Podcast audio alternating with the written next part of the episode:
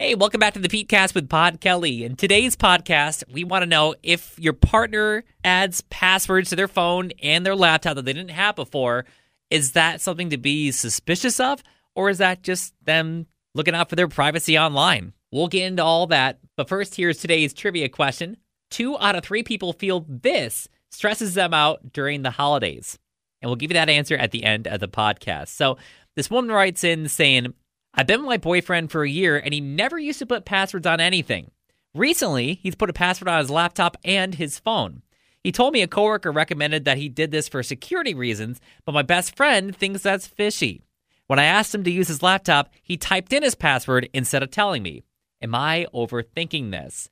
Megan in Troy, what do you think? part of me wants to say yes, but then part of me wants to say like no because like he could be telling you a story. He could be like, listen, there's all sorts of security stuff like out there, and then also like maybe like op- maybe, like I'm being like an optimist, like an optimist, but maybe like he's like looking for a ring and he doesn't want her to see like the history or something like that. Stacy in Albany, do you think it's suspicious? it's holiday season, and you know how females sometimes you like to snoop.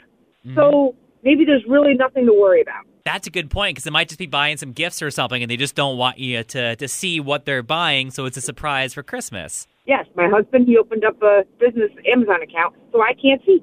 Todd and Latham, what do you think she should do? wouldn't hurt to question him on a little bit. Yeah, I mean, how would you bring that up without accusing them? Oh, yeah, that's a Because, I mean, it, of course, you want to learn a little more information, but you don't want to make it seem like you're accusing him of hiding something. he's refusing to tell you. It kind of like hiding something to me. Frank in Albany, what do you think? People only put passcodes on a phone for a reason. Now I say this because like like you know before, I've been with my wife now for twenty years. Now we both have passcodes on our phone. Yes, for security reasons, safety reasons. But I know her passcode, she knows mine. So if he doesn't tell his girl the passcode of his phone, laptop, whatever, then he's hiding something. That's coming from somebody who knows. So, what do you think? Is it something to be suspicious of, or is it perfectly fine? Let me know what you're thinking about on socials at On Air Pete. Get back to today's trivia question. Two out of three people feel like this stresses them out during the holiday season. Is it traffic?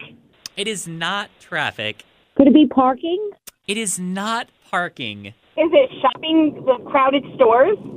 Uh, you know what? I'll give it to you. Yes, malls. Yay! 64% of people say visiting the mall induces a ton of stress during the holiday season. So, does that stress you out, or do you kind of like going to the mall? Oh no, it stresses me out. See, I love being around a bunch of people, so the more people, the better.